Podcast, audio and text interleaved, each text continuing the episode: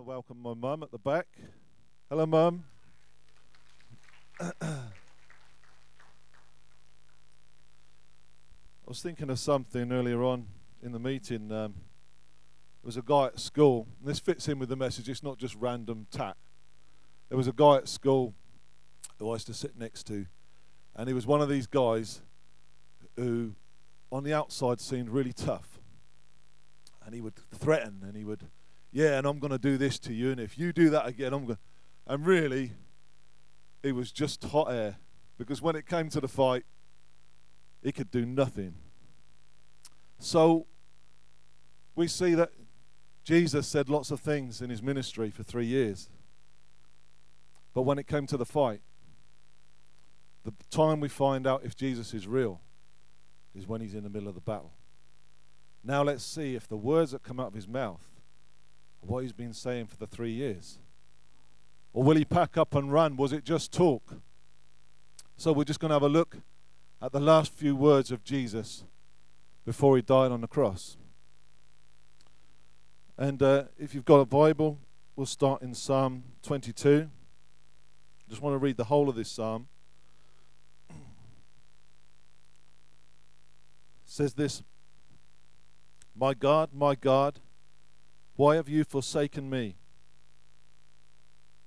Why are you so far from helping me and from the words of my roaring? My God, I cry in the daytime, but you do not hear. In the night season, and I'm not silent. But you are holy, you that inhabit the praises of Israel. Our fathers trusted in you. They trusted and you delivered them. They cried to you and were delivered. They trusted you and were not confounded. But I am a worm and no man, a reproach of men and despised of the people. All they that see me laugh me to scorn. They shoot out the lip, they shake the head, saying, He trusted on the Lord that he would deliver him. Let him deliver him, seeing he delights in him. But you are he that took me out of the womb, and you did make me hope when I was upon my mother's breast. And then further down it says, Many bulls have compassed me. Strong bulls of Bashan have beset me around. They gaped upon me with their mouths as a ravening and a roaring lion. I am poured out like water, and all my bones are out of joint. My heart is like wax, it's melted in the midst of my bowels. My strength is dried up like a potsherd, and my tongue cleaves to my jaws. You have brought me into the dust of death. For dogs have surrounded me, the assembly of the wicked have enclosed me. They pierced my hands and feet. I can tell all my bones. They look and stare upon me. They part my garments among them and cast lots for my vesture. We'll stop there. David wrote through the inspiration of the Spirit about the cross so clearly in this psalm that when Jesus was crucified, he went back to the middle of this psalm to fulfill what was spoken about in here. So, just a bit of background. Last few days of Jesus' life, we were talking last night about the woman who came and poured out her fragrance on Jesus' feet. And we were talking that it was so close to the time of the Passover that the fragrance of Jesus was this spikenard sm- smell that was coming from him as he carried the cross. Because it was only a few days earlier that she'd broken open the box and the smell had gone into the pores of his skin. And so as he walked along with the cross, the smell of this fragrance was everywhere he walked. And just before Jesus went to the cross, before he even got to the place, the Roman soldiers were given free rein with him. And I believe that the Roman soldiers were very offended by Jesus's. Um, the reason why he was condemned was to be the king of the Jews. And the Romans had one king, which was Caesar. So, just to prove that Jesus wasn't the king in their eyes, they really gave him the treatment of a complete tearing apart of his body. So, they tore up his back off basically, with the Roman scourge. It wasn't meant just for punishment. It didn't matter if they killed him. Because he'd been condemned by Pontius Pilate. They wouldn't have been in trouble if they'd killed him. He was meant for death. The death sentence was over him. One of them sat in a corner and found some sharp thorns and began to make a crown of thorns and placed it on Jesus' head.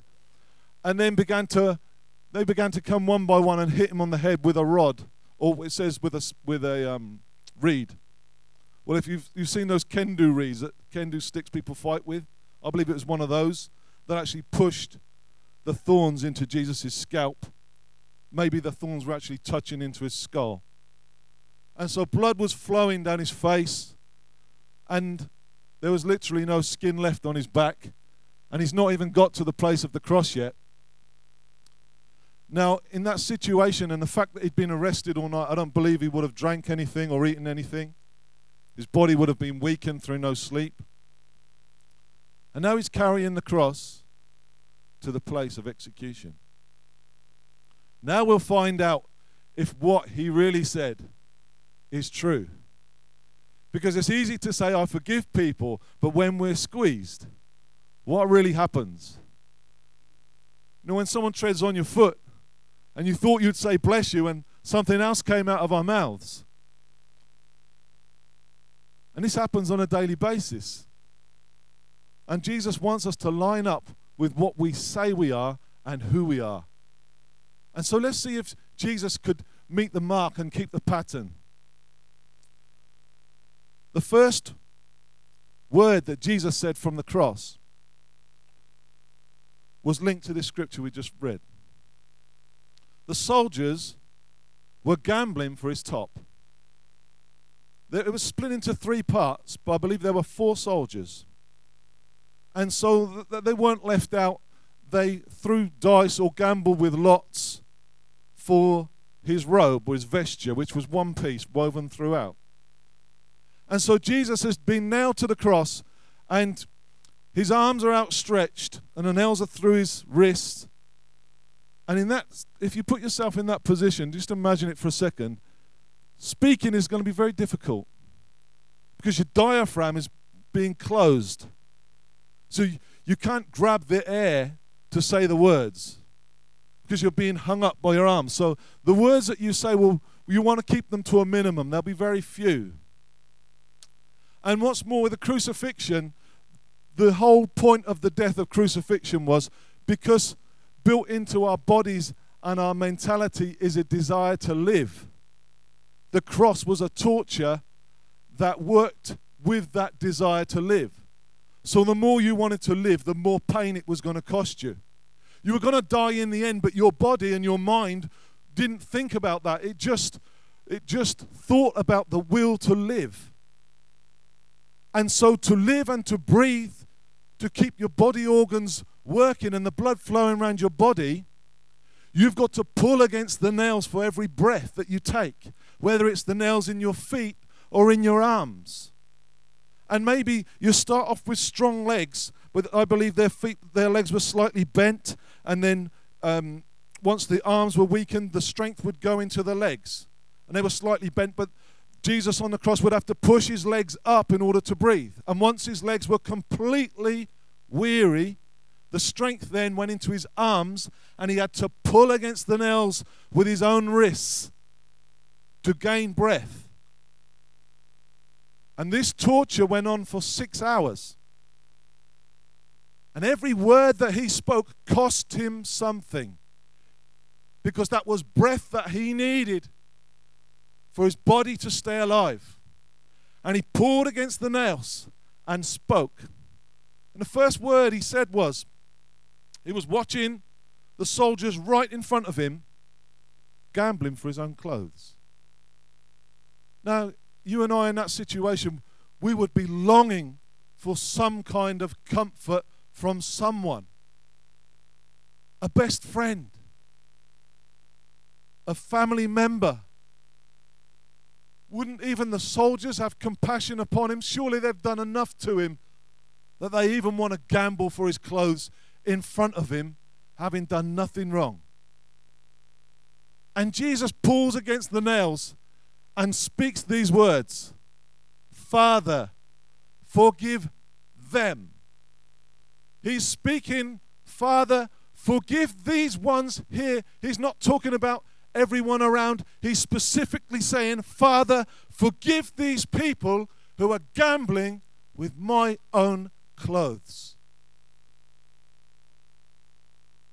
And when we think that Jesus at any time could have called the show off, could have called on 12 legions of angels to finish it, it was his will that was hanging him to the cross.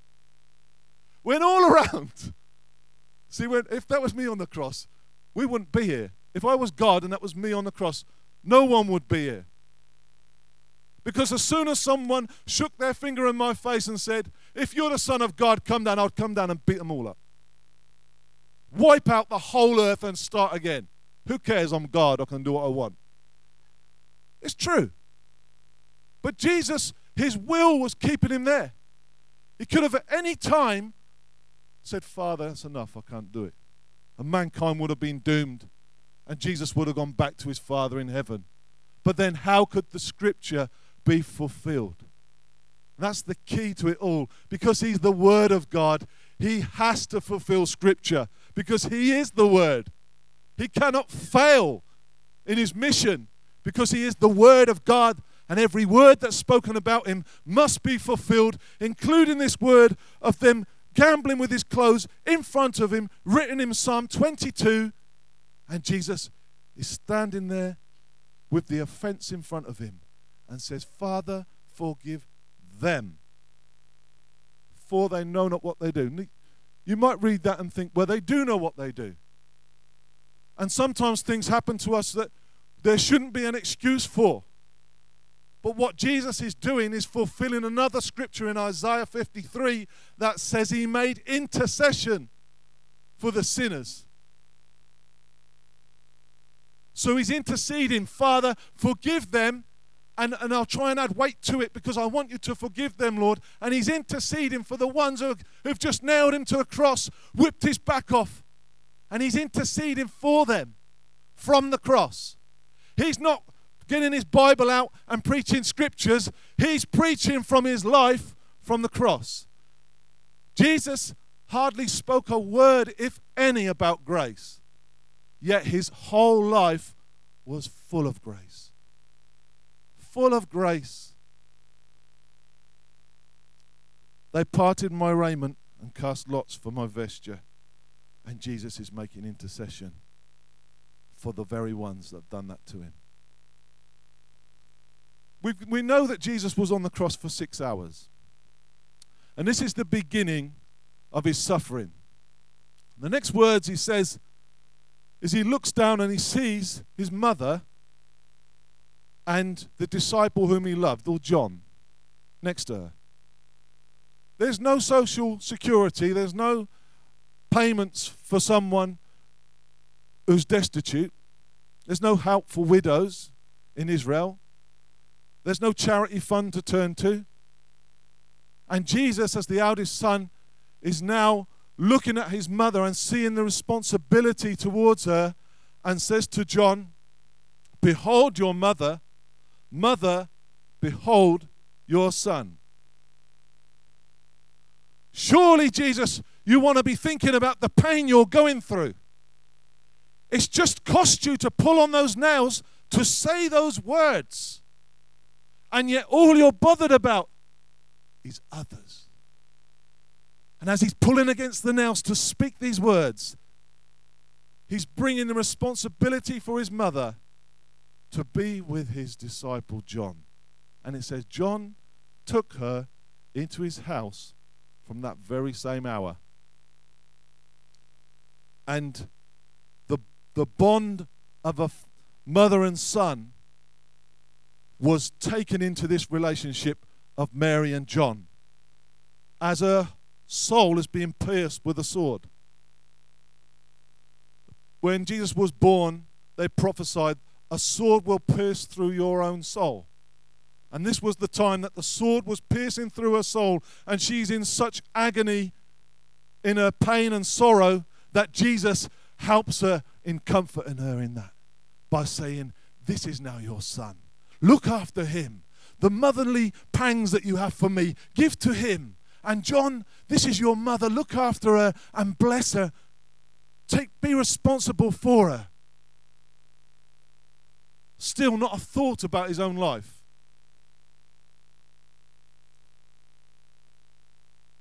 The third thing that happens, I believe it's in this order. You can check with the scripture, it says that at the sixth hour this thing happened.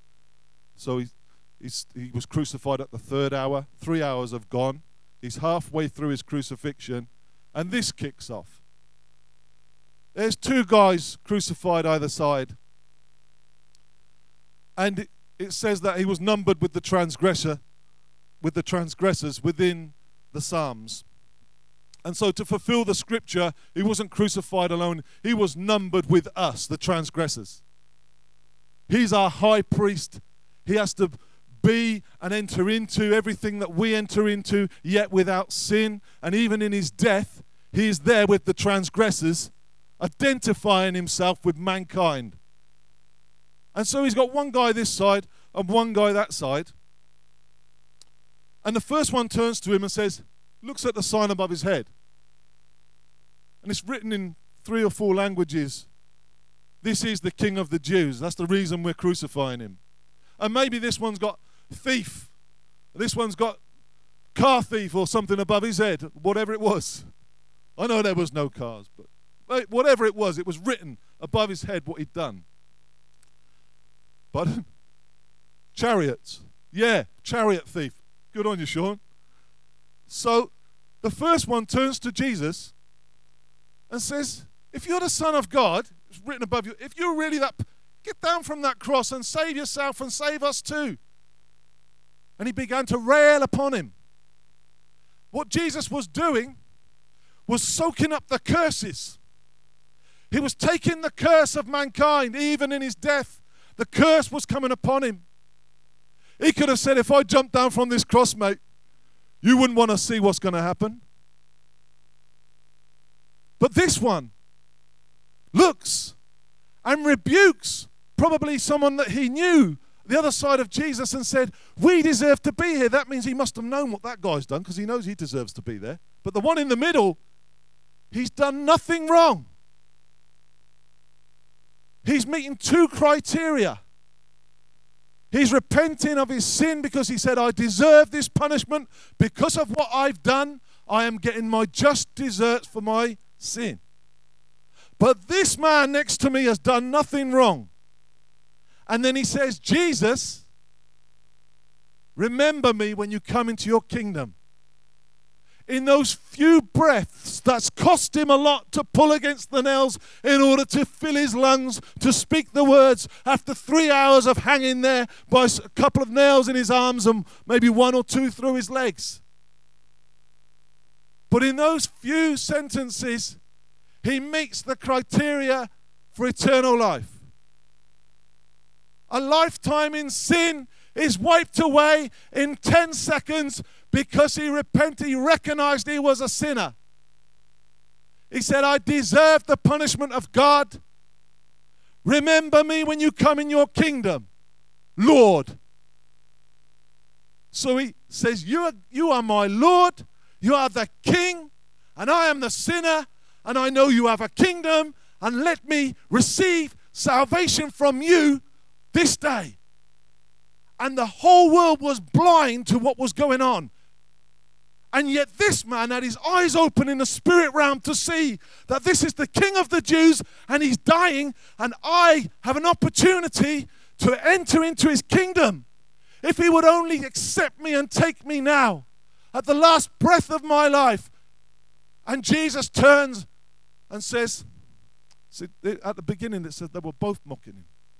Jesus could have turned and said, You must be joking, mate. You spend a lifetime in sin, and now you think I'm going to forgive you? You've got in—you've by the skin of your teeth, you want to try and get into heaven now? No way. But Jesus turns, and his heart, real heart, comes out, and he says, Today you shall be with me in paradise. People have tried to describe where that word paradise comes from. I don't really care. If that was me, if I put myself in this man's position, all I need from Jesus is for him to say, Today you'll be with me. I don't care where it's going to be as long as I'm with Jesus because I know that He's got eternal life. And wherever He goes, if I'm there, I have eternal life. Wherever you go, Jesus.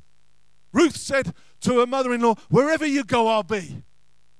So the man, it doesn't really matter where paradise was, just be with Jesus today.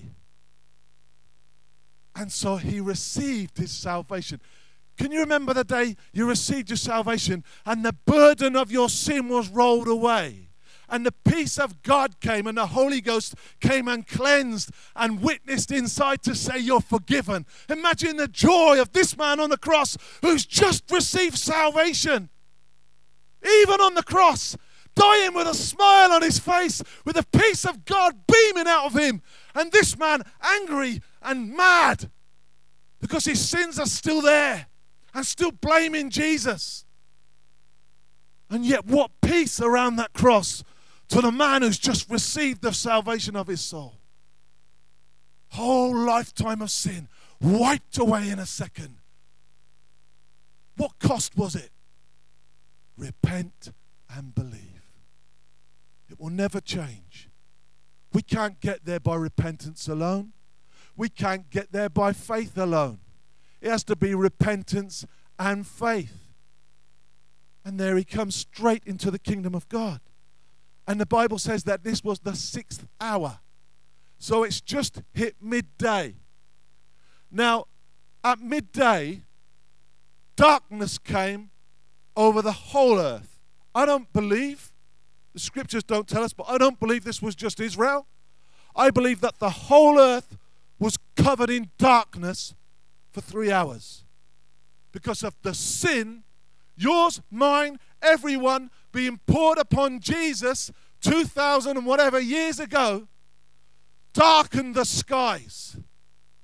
The spirits of darkness came to look down, and as their dark shadows filled the place, the sun could not shine any longer.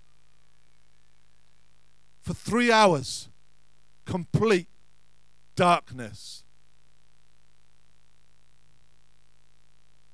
Jesus says, in this dark place, feeling the weight of the sin of the earth, the sin of the whole world, he says, My God, my God, why have you forsaken me? We read Psalm 22. It's the first word that's written in that psalm. Jesus is fulfilling his own scripture. He wasn't speaking out of um, I know you've forsaken me, Lord, and you've gone away, and, and I don't, there's no way back. He wasn't speaking out of that because he knew, but he's fulfilling prophecy. And there may come time, and there may have already been a time in our lives where we came to a, a, a season in our life and we said, God, my God, why have you forsaken me? Why have you allowed this to happen when everyone else is smiling and partying in church and I've got this in my life? Why am I left out of the loop? Why have you forsaken me? Everyone else is speaking in tongues, but I'm the one who doesn't get it. Why have you forsaken me? He hasn't. He's promised, I'll never leave you or forsake you. How can he forsake us? Jesus was just fulfilling the scripture. So the darkness had come now. Now Jesus has turned a corner now. During the three hours of light, he's giving out to others. He's restoring the relationship between his mother and his disciple whom he loved. He's reaching out salvation to the man on the cross.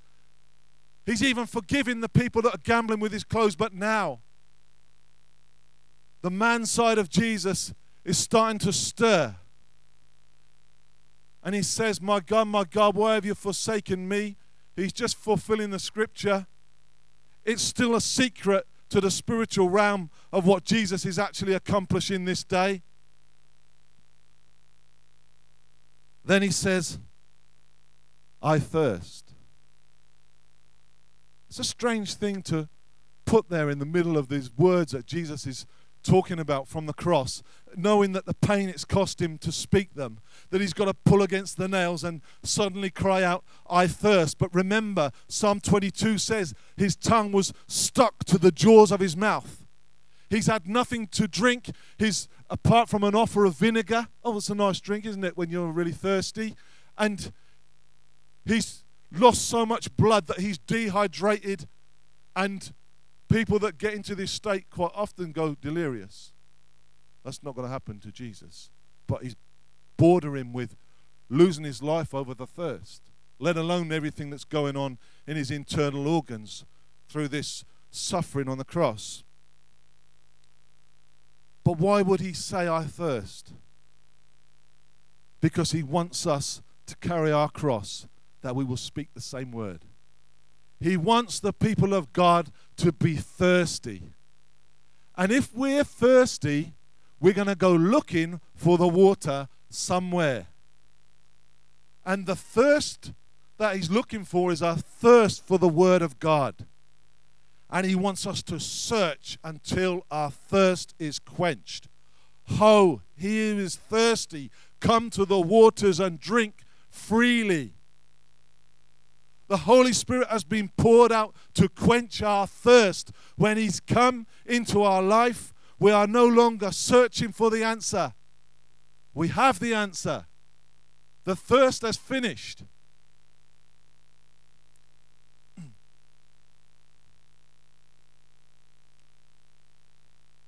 I thought the next two words were mixed round the wrong way. But that was my own thoughts because I thought the last word that Jesus shouted out from the cross was, It is finished. But that's not true. Because the Bible clearly states the last breath that came out of his mouth as he filled his lungs was into your hands. I commend my spirit. So let's take it to the next word. It pulls against the nails. This, this, I believe that these last three words of Jesus, I thirst, it is finished. Into your hands I commend my spirit. They all happen within the ninth hour or the last few minutes of Jesus' life on the, on the cross. And so, as he's pulling against the nails, and it says at the last word where he says, I thirst, Jesus knowing that all had been fulfilled and to fulfill the scripture says, I thirst. See, Jesus only once thought about his own thirst until all the scriptures about him had been fulfilled. And once they've all been fulfilled, he's like, oh, all right, now I can have a drink. I've finished my work now, now I can have a drink. I thirst.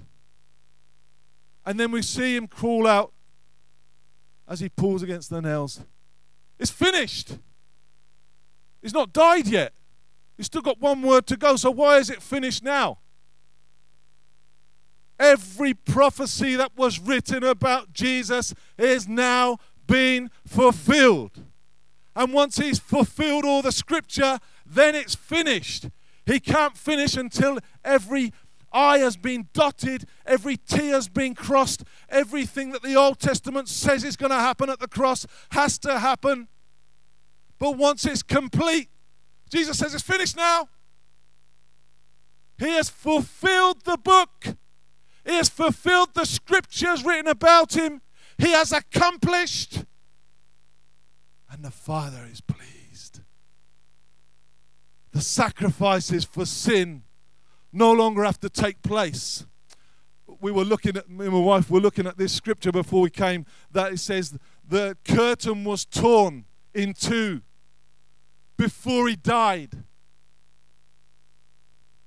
He was still hanging there when the when the invisible hand turned up into the temple and cut the curtain from the top to bottom. If you don't know what I'm talking about, there was a curtain that no one was allowed to pass through because of the glory that was behind it. But the high priest could come once a year if he went through the right order. And then he was allowed in to sanctify the people once a year on the Day of Atonement. But beyond that, no one was to go behind this curtain ever, lest they would die. And now some visible knife turns up at the top of the curtain and cuts the curtain, which some people, I think they say, is six or nine inches wide, and comes and cuts the curtain from top to bottom. And can you imagine the priest who's in the holy part looking at this curtain that's just been cut in two from top to bottom? Because Jesus has fulfilled the law. When he said it is finished, he has fulfilled the demands of the law. The punishment of sin is death. Death has been paid. He paid it for me, He paid it for you. That was the price to be paid. And Jesus says, It's finished. I've paid for you, my loved ones, in full. The punishment for sin was complete. The blood that was required for the forgiveness of mankind had been drawn from Emmanuel's veins. And God the Father was pleased to receive the travail of his soul. The work of salvation and the plan to save yours and my life for eternity was now complete. And this is before we talk about things like it is finished, so we receive things like healing and people can be raised from the dead and demons can be cast out. They're just temporal things. The eternal things took place when he said it is finished. The scripture fulfilled. The price paid for our lives has been paid in full. And then Jesus, with his last dying breath, catches up with a scripture in the Psalms as he pulls against the nails and says, Now I choose when I die. You're not choosing when I die. I choose to die now. Father, into your hands I commend my spirit. And Jesus gives his gives up the ghost. He decides he's calling the shots. When he decides to die, when it's all been fulfilled, then he can say, Father, I commend my spirit to you. And if we were to die today, who would we commend our spirit to? Would it be to the Father? Or do we have a relationship with Him? Because if we don't, we can't say those words.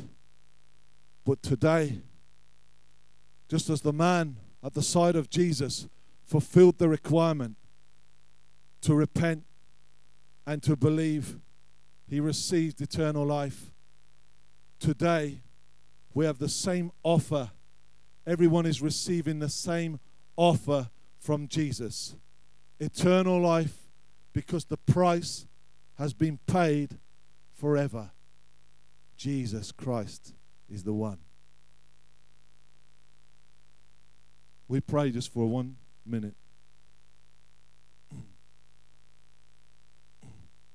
Father, I thank you that Jesus did it all, Lord. He paid the price, He overcame, He bought our salvation. And anyone who is willing to turn today, He has paid the price for. If you would like to receive your eternal life that's been paid for in full, and you've never asked this before, just put your hand up to Jesus and say, Lord, I want mine too. Would you not want something that someone else has paid for in full that is the most precious thing you could ever own? Would you not want it if it was paid for and it belonged to you? If you had £10,000 in the bank that someone had left there and it belonged to you, wouldn't you want to go down there with your card and draw it out because it was yours? Jesus has paid for our salvation today. And anyone, there's no excuses.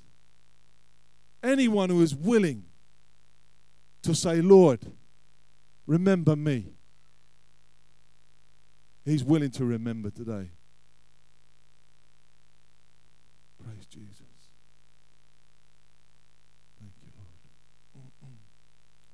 If you feel you can't make that decision today, no problem. The Holy Ghost won't give up on you. He chased me down for two years. Thank God he never gave up even in the midst of all the mocking. He hunted, he hunts our soul down. Because he loves us so much. He keeps going after us. Even when we try to run from him. Do you know some of the strongest Christians are the ones who try to run from God and end up running right into him? I don't know if you've heard the story of Mike Wonke, who joined the Navy because he thought it was the only place there would be no Christians because Navy was for tough people. Hey, Joe. And he didn't think there would be any Christians in the Navy there. And God put him in a room with two Christians. And after breaking one of their noses, he said, I'll cut you open like a Christmas chicken. You mentioned Jesus to me one more time. And the guy turned and said, I've got to speak to you about Jesus because Jesus died for me. And if he's good enough for me, he's good enough for you too. And Mike broke down and gave his life to the Lord. So we, the man that I went to school with, his words didn't back up with what he was saying. And many times, we were talking about Peter last night. He said, Lord, I'll follow you unto death and to prison. And the very same night, he's denied him three times. We don't even know our own hearts. But what Jesus said he was going to do, he did it. And what he says he has done, he has done. And what he says he is going to do, he is going to do. And he is coming back, and he is going to reign, and every knee is going to bow to him, and every tongue is going to confess him as Lord. Because not one word that he has spoken has ever failed has all been fulfilled. And it's scary when you read what has been fulfilled from the Bible already and what's left to be done. The time is short. So Jesus conquered the grave, He has paid for our salvation, and all that is left for us to do is praise Him for the cost. Amen.